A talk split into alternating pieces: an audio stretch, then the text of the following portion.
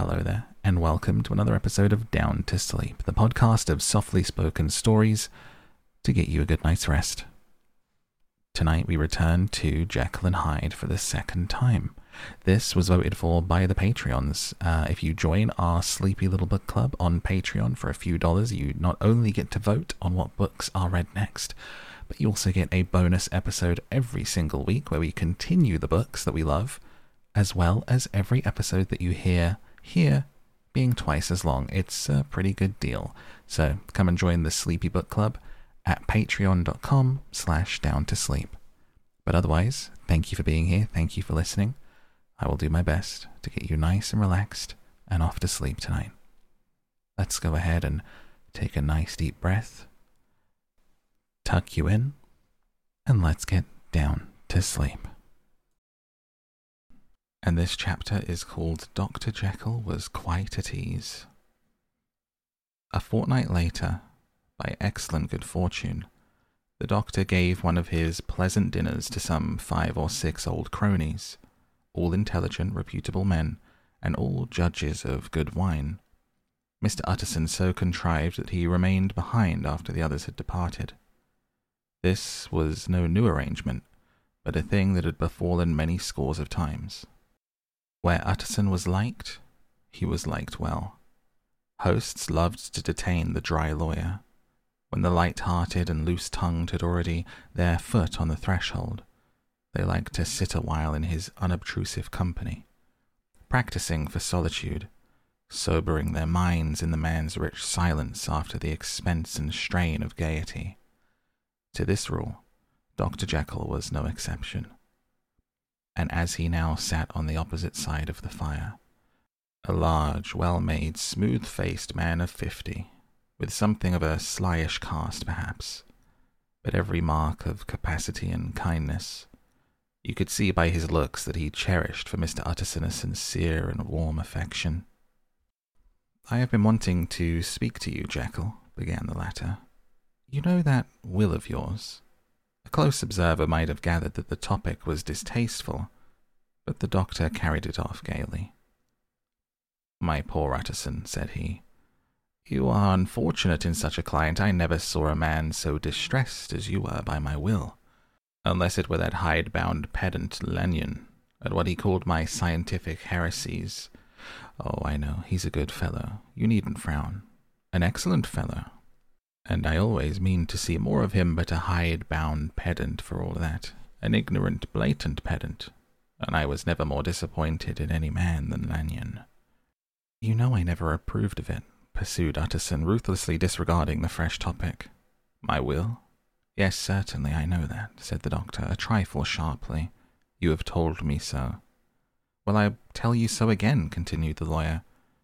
I have been learning something of young Hyde, the large handsome face of Dr. Jekyll grew pale to the very lips, and there came a blackness about his eyes. I do not care to hear more, said he. This is a matter I thought we had agreed to drop. What I heard was abominable, said Utterson. It can make no change. You do not understand my position, returned the doctor with a certain incoherency of manner. I am painfully situated, Utterson. My position is a very strange, a very strange one. It is one of those affairs that cannot be mended by talking. Jekyll, said Utterson, you know me. I am a man to be trusted. Make a clean breast of this in confidence, and I make no doubt I can get you out of it. My good Utterson, said the doctor, this is very good of you. This is downright good of you, and I cannot find words to thank you in. I believe you fully. I would trust you before any man alive. I before myself, if I could make the choice, but indeed it isn't what you fancy. It is not as bad as that, and just to put your good heart at rest, I will tell you one thing. The moment I choose, I can be rid of Mr. Hyde. I give you my hand upon that. And I thank you again and again, and I will just add one little word, Utterson, and I am sure you'll take in good part that this is a private matter, and I beg of you, let it sleep. Utterson reflected a little, looking in the fire. I have no doubt that you are perfectly right, he said at last. getting to his feet. Well, since we have touched upon this business, and for the last time, I hope, continued the doctor, there is one point I should like you to understand. I have really a very great interest in poor Hyde. I know you have seen him, he told me, sir. I fear he was rude. But I do sincerely take a great, very great interest in that young man. If I am taken away, Utterson, I wish you to promise me that you will bear with him, get his rights for him. I think you would. If you knew all, and it would be a weight off of my mind if you would promise. I can't pretend I shall ever like him, said the lawyer. I don't ask that, pleaded Jekyll, laying his hand upon the other's arm. I only ask for justice. I only ask you to help him for my sake when I am no longer here. Utterson heaved an irrepressible sigh. Well, said he, I promise.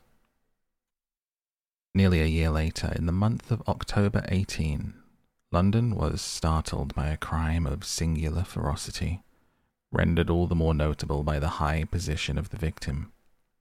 The details were few and startling. A maid servant living alone in a house not far from the river had gone upstairs to bed about eleven. Although a fog rolled over the city in the small hours, the early part of the night was cloudless, and the lane which was the maid's window overlooked was brilliantly lit by the full moon. It seemed she was romantically given, for she sat down upon her box, which stood immediately under the window, and fell into a dream of musing.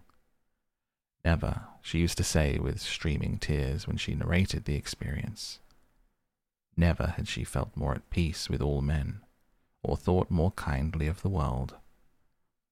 And as she so sat, she became aware of an aged, beautiful gentleman with white hair, drawing near along the lane, and advancing to meet him, another very small gentleman, to whom at first she paid less attention.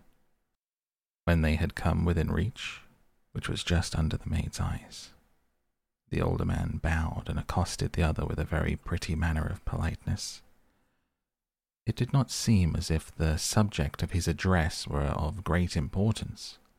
Indeed, from his pointing, it sometimes appeared as if he were only inquiring his way.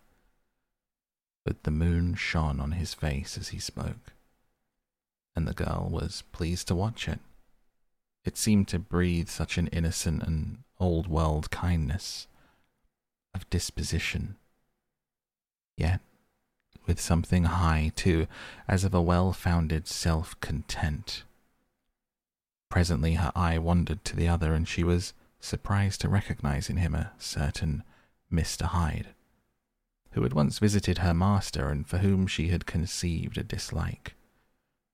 He had in his hand a heavy cane, with which he was trifling, but he answered never a word and seemed to listen with an ill contained impatience.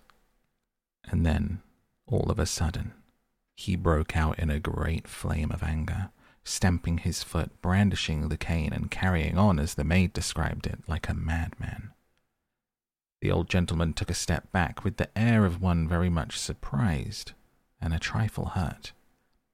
And at that, Mr. Hyde broke out of all bounds and clubbed him to the earth and next moment, with ape like fury, he was trampling his victim underfoot, hailing down a storm of blows, under which the bones were audibly shattered. The body jumped upon the roadway. At the horror of these sights and sounds, the maid fainted. It was two o'clock when she came to herself and called for the police. The murderer was gone long ago, but there, lay his victim, in the middle of the lane, incredibly mangled. The stick with which the deed had been done, although it was of some rare and very tough and heavy wood, had broken in the middle under the stress of this cruelty. One splintered half had rolled into the neighboring gutter, the other, without doubt, had been carried away by the murderer. A purse and a gold watch were found upon the victim, but no cards or papers, except a sealed and stamped envelope. which he had been probably carrying to the post, and bore the name and address of Mr. Utterson. This was brought to the lawyer the next morning, before he was out of bed, and he had no sooner seen it and been told the circumstances that he shot out a solemn lip. I shall say nothing until I've seen the body, said he. This may be very serious. Have the kindness to wait while I dress.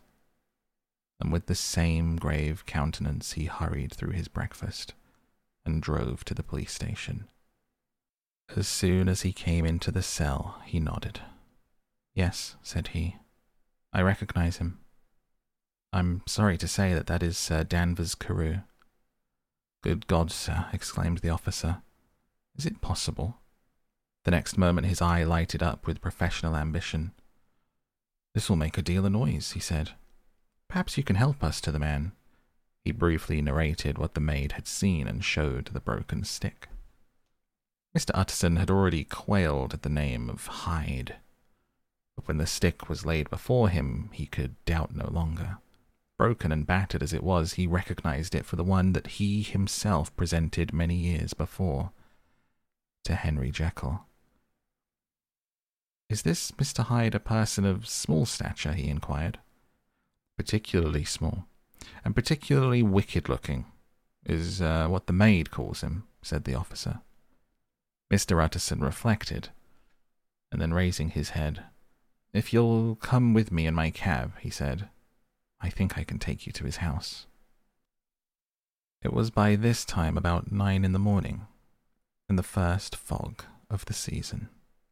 A great chocolate coloured pall lowered over heaven, but the wind was continually charging, rooting these embattled vapours, so that as the cab crawled from street to street, Mr. Utterson beheld a marvellous number of degrees and hues of twilight for here it would be dark like the back end of evening, and there would be a glow of a rich, lurid brown, like the light of some strange conflagration. And here, for a moment, the fog would be quite broken up, and a haggard shaft of daylight would glance in between the swirling wreaths. The dismal quarter of Soho, seen under these changing glimpses with its muddy ways and slatternly passengers, and its lamps which had never been extinguished, or had been kindled afresh to combat this mournful reinvasion of darkness, seemed in the lawyer's eyes like a district of some city in a nightmare. The thoughts of his mind, besides, were of the gloomiest dye, and when he glanced at the companion of his drive, he was conscious of some touch of that terror of the law and the law's officers, which may at times assail the most honest. As the cab drew up before the address indicated, the fog lifted a little and showed him a dingy street, a gin palace, a low French eating house, a shop for the retail of penny numbers and two penny salads. Many ragged children huddled in doorways, and many women of many different nationalities passing out, key in hand, to have a morning glass. The next moment the fog settled down again upon that part as brown as umber and cut him off from his blackguardly surroundings. This was the home of Henry Jekyll's favourite, of a man who was heir to a quarter of a million sterling. An ivory faced and silvery haired old woman opened the door. She had an evil face, smoothed by hypocrisy, but her manners were excellent. Yes, she said, this was Mr. Hyde's, but he was not at home. He had been in that night very late, but he had gone away again in less than an hour. There was nothing strange in that. His habits were very irregular. He was often absent, for instance. It was nearly two months since she had seen him till yesterday. Very well, then. We wish to see his rooms, said the lawyer. And when the woman began to declare it was impossible, I'd better tell you who this person is, he added. This is Inspector Newcomen of Scotland Yard. A flash of odious joy appeared upon the woman's face. Ah, said she, he is in trouble. What has he done? Mr. Utterson and the inspector exchanged glances. He don't seem a very popular character, observed the latter. And now, my good woman, just let me and this gentleman have a look about us. In the whole extent of the house, which but for the old woman remained otherwise empty, Mr. Hyde had only used a couple of rooms, but these were furnished with luxury and good taste. A closet was filled with wine. The plate was of silver, the napery elegant.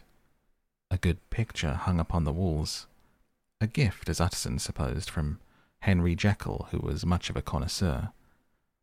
The carpets were of many plies and agreeable in colour. At this moment, however, the rooms bore every mark of having been recently and hurriedly ransacked. Clothes lay about the floor, with their pockets inside out. Lock fast drawers stood open, and on the hearth lay a pile of grey ashes, as though many papers had been burned. From these embers, the inspector disinterred the butt end of a green cheque-book, which had resisted the action of the fire. The other half of the stick was found behind the door, and as this clinched his suspicions, the officer declared himself delighted. A visit to the bank, where several thousand pounds were found to be lying to the murderer's credit, completed his gratification. You may depend upon it, sir, he told Mr. Utterson. I have him in my hand. He must have lost his head, or he never would have left the stick, or above all burned the cheque-book. Why, money's life to the man.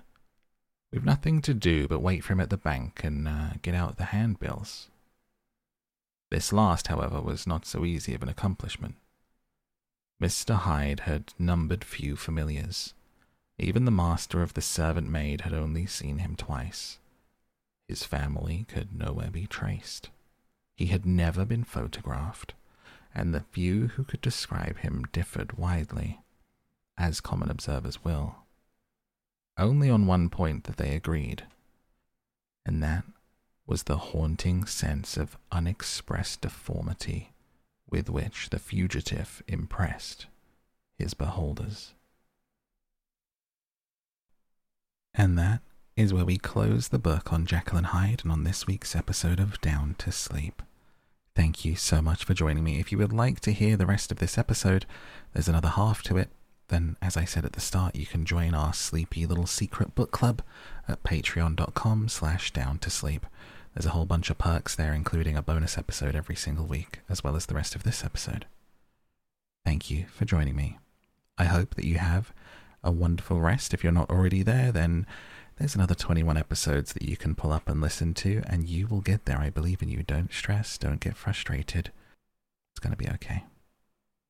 Go ahead and have some sweet dreams tonight. I will see you next week. Until then, thank you and good night.